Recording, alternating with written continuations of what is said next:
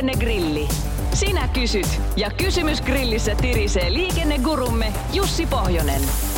Lähetä oma liikenteeseen liittyvä probleemasi Radionova liikenteessä ohjelmaan osoitteessa radionova.fi tai Whatsappilla plus 358 108 06000. Aatos ja Sirpa pohtii seuraavanlaista. Miten Jussi määritellään liikenneturvallisuuden vaarantaminen? Voidaanko siitä tuomita, vaikka ei olisikaan aiheuttanut kolaria? Kyllä, siis voidaan tuomita.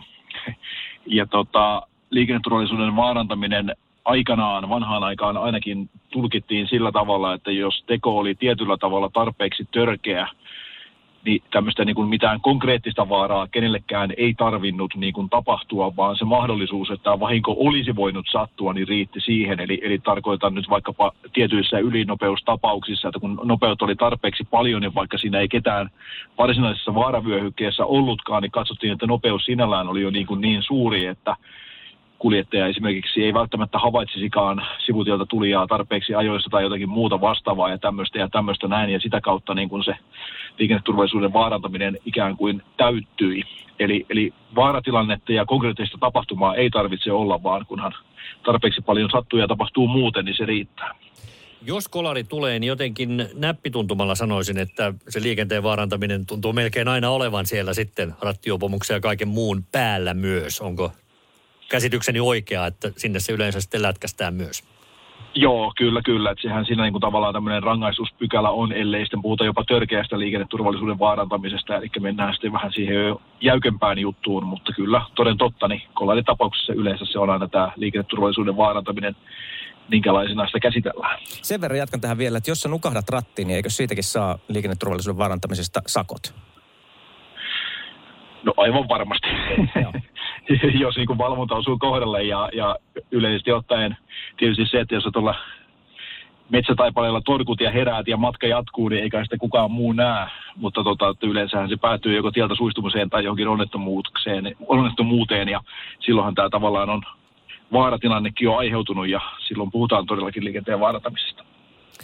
Tervehdys Pohjois-Savosta kirjoittaa Mika ja jatkaa.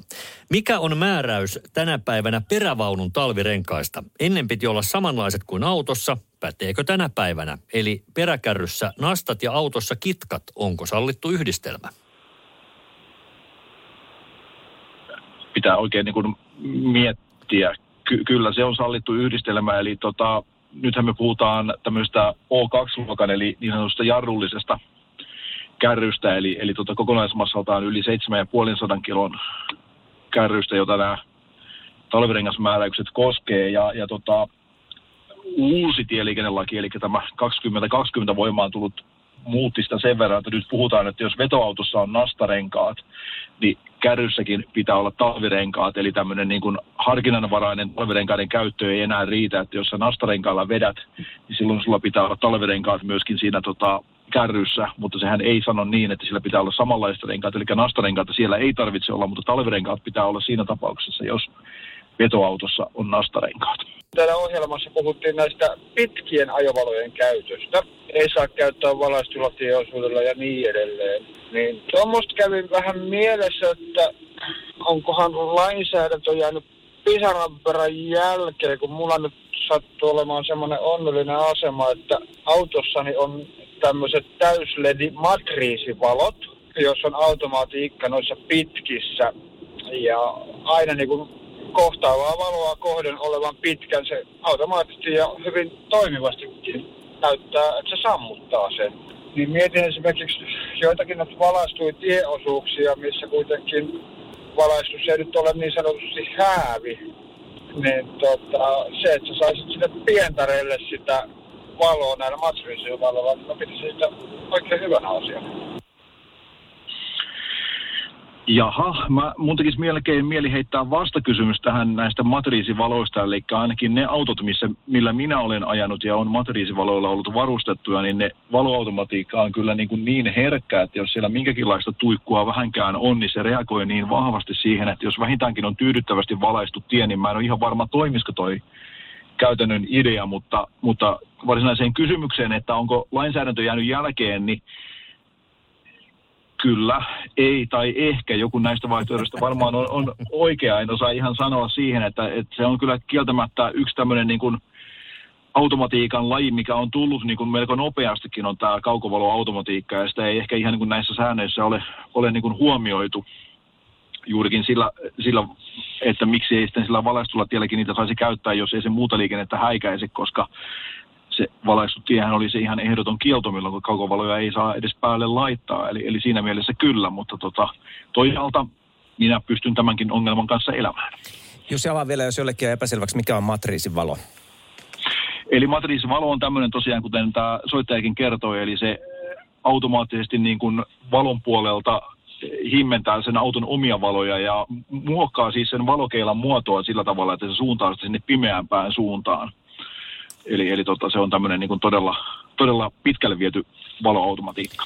Valoihin liittyy myös multipenan kysymys, joka kuuluu näin, että sanoppa Jussi, eikö ole niin, että jos on kaksi kaistaa molempiin suuntiin, niin öisin voi mennä pitkät päällä, jos ei häikäise vastaan tulijaa, kuten esimerkiksi Helsingistä nelostietä lähdettäessä kohti Oulua. Miksi juuri tämä tieosuus sai erikoismaininnan? No, ei takeruta siihen. No joo, siis kyllä, että eihän se kaukovalothan, kaukovalojen käyttöhän ei ollut siis sidottu millään tavalla minkäänlaiseen tietyyppiin eikä kaistojen määrään eikä mihinkään muuhun. Eli, eli tosiaan meillä lainsäädäntö kieltää käyttämästä kaukovaloja silloin, kun ollaan sillä valaistulla tiellä tai kohtaava liikenne voi häikäistyä tai ajetaan toisena, lähellä takana, eli, eli taas niin kuin pelin kautta voidaan häikäistää sitä. Nämä kolme tapausta on niin kuin ne kieltojutut ja tosiaan moottoritielläkin voit käyttää kyllä kaukovaloja, jos et häikäise eikä ole muuten valoa. Palataan Jussi hei vielä lyhyesti siihen, mistä hetki sitten puhuttiin. Eli kun perävaunua vedetään rengastukseen. Tuija kaipaisi nyt vielä tarkennusta, että jos vetoautossa on kitkat, niin saako jarruton perävaunu olla kesärenkailla? Joo, kyllä se saa olla, ellei keli olosuhteet sitten muuta edellytä. Eli, eli tota, sähän voit kitkarenkailla ajaa vaikka kesälläkin, niin sitten ei tarvitse laittaa niin kuin mitään, mitään muita renkaita sinne perävaunuun, mutta tässä kannattaa nyt huomioida sitten taas vallitsevat olosuhteet ja sitä kautta ne turvallisuusvaatimukset, eli, eli, eli pelkästään niin kuin rengassäännön perusteella ei tarvitse olla, mutta jos sää tai keli muuta edellyttää, niin sitten pitää löytyä myöskin ne talverenkaat sieltä peräkärrystä. Ja vielä yksi kielon päälle. Asko haluaa vielä tarkennuksen, että onko talvirengas sellainen, jossa on MS-merkintä? No joo, siitähän sen tunnistaa ja sitten on tämä tämmöinen niin sanottu alppivuori-symboli siellä, mikä myöskin kertoo siitä, eli, eli tota, mikä on talvikäyttöön hyväksytty rengas, niin sillä mennään. Radio Novan liikennegrilli. Lähetä kysymyksesi osoitteessa radionova.fi tai Whatsappilla plus 358 108 06000.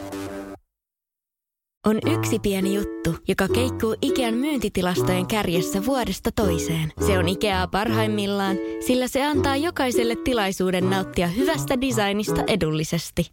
Pyörykkähän se. Tervetuloa viettämään pyörykkäperjantaita Ikeaan. Silloin saat kaikki pyörykkäannokset puoleen hintaan. Ikea. Kotona käy kaikki. Pyörykkäperjantai.